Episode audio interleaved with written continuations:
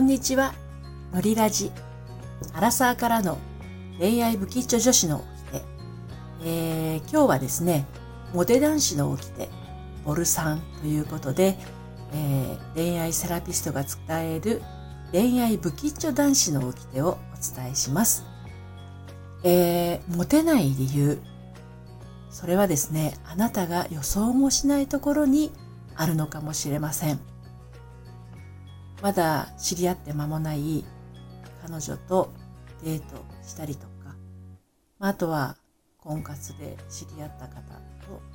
あの初めてのデートとかね。おかしいな面白い話いっぱい準備してきたのにな彼女全然楽しそうじゃないななんてことありませんかね。あの、男子が思っているほど女子は望んでないんですよね、そういうところ。どういうか、どういうことかっていうと、あの、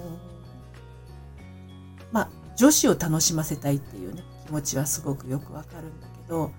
結局、その方向性でいくと、自分の話したい話をしてるってことになっていませんかね。あの、女性同士の集まり、グループ、3人とか4人とか、喫茶店とか、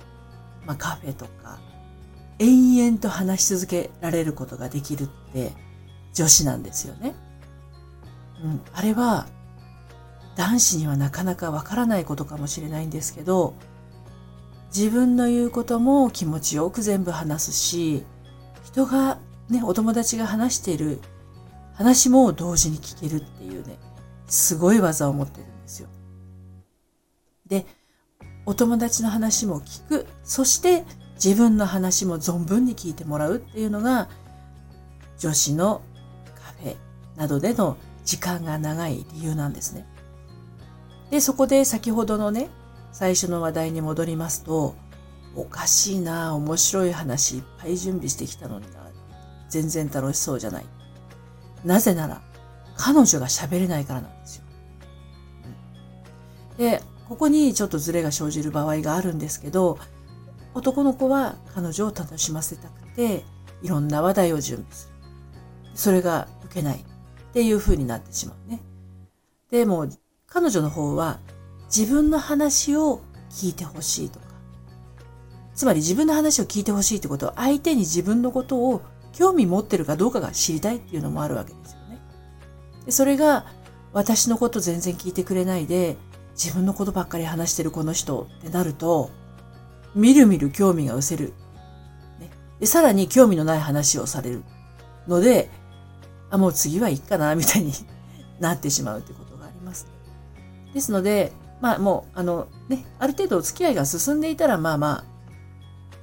どのぐらいえ彼女とね、あの、楽しい時間を過ごすかってお互いに構築してこれるでしょうけど、知り合って間もないとか、まだ付き合って浅い、出会ったばかりの場合ね、あの、変な、変な